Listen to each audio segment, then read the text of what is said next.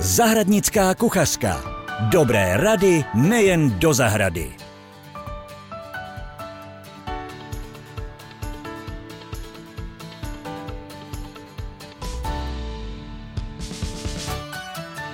Krásný den, milí zahradníci.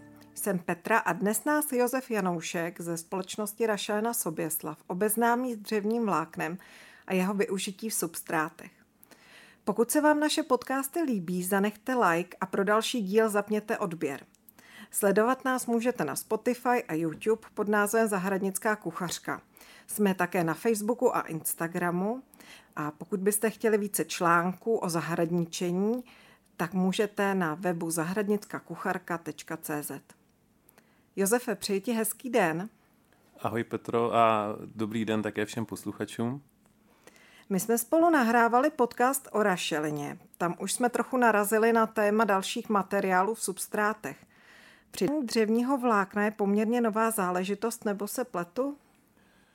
Záležitost to je nová i není.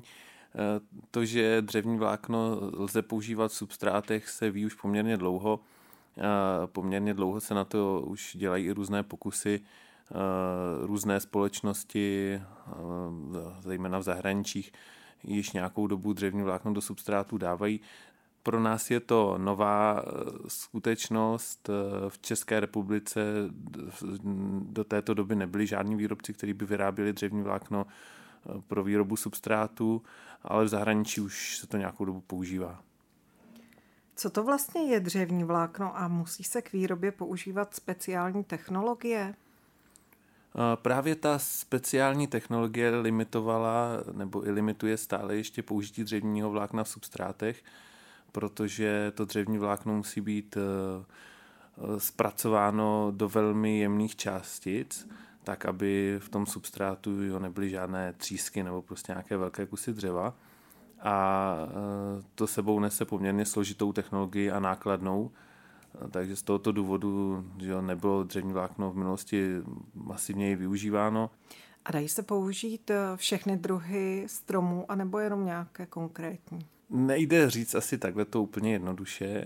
Každé dřevo je jiné, když to řeknu takhle, v podstatě, že jo, i chemicky, i v podstatě má třeba jinou tvrdost, má, má, má jiné vlastnosti nejen tvrdost, ale i další, třeba obsah pryskyřic a tak dál, to všechno ovlivňuje pak e, ten finální produkt. Takže z toho, co jsme zkoušeli, nebo co se asi ve používá, tak e, převládají měkké dřeviny. Zdá se, že určitou roli by v budoucnu při výrobě dřevních vláken do substrátu mohly hrát topoly a rychle rostoucí dřeviny obecně. A tyto topoly se zdá, že by mohly být využívány právě pro výrobu dřevního vlákna. Ty jsi mi sem donesl na ukázku to dřevní vlákno, je to poměrně uh, drobné. A když se na to koukám, tak uh, má to velmi jinou strukturu než štěpka. Je to velmi jemné a uh, v substrátu to okem běžně asi člověk moc jako nepozná. Bral bych to, že je to celková hmota toho substrátu. Má dřevní vlákno specifické vlastnosti a proč se vůbec do substrátu dává? Dřevní vlákno, tak jak to tady vidíme, je opravdu, já někdy říkám spíš, že to má charakter eh, vaty, než jako vlákna, aby si to možná lépe představili. Takže je to opravdu velmi jemné, ale není to, ty částice nejsou úplně jemné, že by tvořily třeba pak bláto, když se třeba namočí, že jo? to právě pak tvoří prachové částice, tak to zase jako nemá, což je samozřejmě dobře. No a k těm vlastnostem dřeva. Ono dřevo obecně není úplně nepodobné rašelině, eh, protože chemicky eh, obě látky, jak rašelina, tak dřevo mají vysoký podíl uhlíku, pak samozřejmě nějaký ještě kyslík a nějaký vodík, dejme tomu. Samozřejmě jsou to trošku jiný sloučeniny dřevo, že ho má hlavně celulózu, že ho hemicelulózu lignin, eh, rašelina má přece jen spíš, že jo, jsou to spíš uhlíkaté látky, celulózy je tam minimum, že je to trošku prostě jiná chemická sloučenina, ale ty základní eh, prvky jsou stejné a to je výhoda. A takže to dřevo se, dejme tomu, pak nechová při dalším rozkladu, když že jo, ten substrát pak samozřejmě se nějak dál že jo, rozkládá, i rašilina se pak dál rozkládá, tak se nechová úplně nějak jako zásadně odlišně od rašiliny.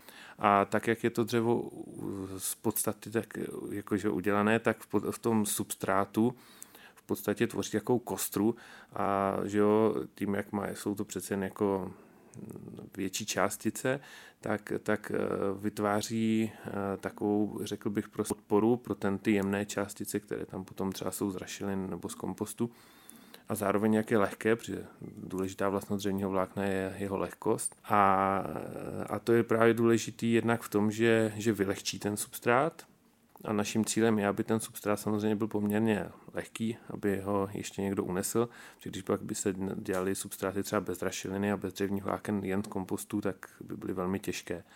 Ale právě to dřevo jo, v tomto případě se chová podobně jako rašelina, třeba ta vrchovištní, která je taky velmi lehká a která také v podstatě tam že vytváří tu strukturu, eh, vytváří eh, prostor pro vzduch a, a, a zároveň zabraňuje tomu, aby ten substrát sléhal. Je dřevní vlákno nový trend a nebo do budoucna se bez něj neobejdeme? Dřevní vlákno určitě je dneska nějakým trendem. Že jo, trend obecně udávají vždycky že nějaký ekonomický, řekl bych, další společenský eh, požadavky nebo prostě očekávání. Takže samozřejmě v minulých letech, kdy cena rašeliny eh, šla celkem rapidně nahoru, tak, eh, tak samozřejmě dřevní vlákno a jeho výroba se začínala ekonomicky více vyplácet, takže samozřejmě logicky eh, z ekonomického pohledu to dřevní vlákno začínalo prostě být zajímavé, což samozřejmě urychlilo jeho, jeho využívání. Ale zároveň, eh, zároveň to dřevní vlákno že jo, v poslední době si asi celá společnost uvědomuje, že prostě je třeba se chovat více ekologicky a, není, a zdroje, které máme využívat rozumně, což o co my se samozřejmě snažíme dlouhodobě, aby jsme zdroje rašelny, které máme, využívali rozumně a, a z toho důvodu že delší dobu v substrátech používáme nejen rašelnu, ale třeba raš, kůrové komposty nebo rašelno-kůrové komposty. Tím nahrazujeme část, eh, že jo, řekněme, těžce obnovitelného zdroje, což je rašelina, zase lehčí obnovitelnými zdrojemi. A to dřevní vlákno je určitě dalším eh, materiálem, který je lépe obnovitelný než rašelina a, který, a z tohoto pohledu jeho využívání v substrátech je určitě ekologičtější a, a um, a jsem rád, že naši zákazníci to začínají vnímat a uvědomují si, že čím méně třeba rašelny v substrátu a je nahrazená dřevním vláknem, tím, je, tím se chováme my i oni ekologičtěji a děláme něco pro zachování naší planety a samozřejmě je to, je to ten směr, který je udržitelný do budoucna.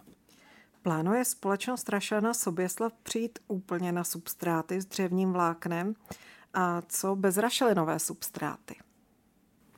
V našich plánech určitě není vyrábět bez rašeliny, protože by bylo škoda se chudit o jedinečné vlastnosti, které rašelina má.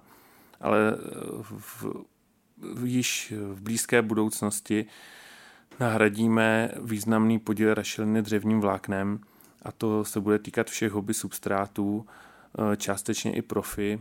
A, a všechny naše výzkumy, které jsme doposud realizovali, eh, že my se zabýváme vývojem už mnoho let, spolupracujeme s eh, různými vysokými školami, s výzkumnými ústavy a všechny tyto výzkumy ukazují, že dřevní vlákno nemá negativní dopad na kvalitu substrátů, takže věříme, že dřevní vlákno naše substráty spíše vylepší a zase vylehčí a zároveň se dostaneme časem i k bezrašelinovým substrátům. My již vyrábíme v současné době bezrašilinové substráty, které jsou určeny zejména do zahraničí, tím myslím Rakousko, Německo, částečně Slovensko. Josefe, moc ti děkuji za dnešní povídání A příště s vámi, milí zahradníci a přátelé zahrady, se budu těšit na slyšenou. Děkuji, děkuji za rozhovor a budu se těšit někdy příště. Zahradnická kuchařka. Dobré rady nejen do zahrady.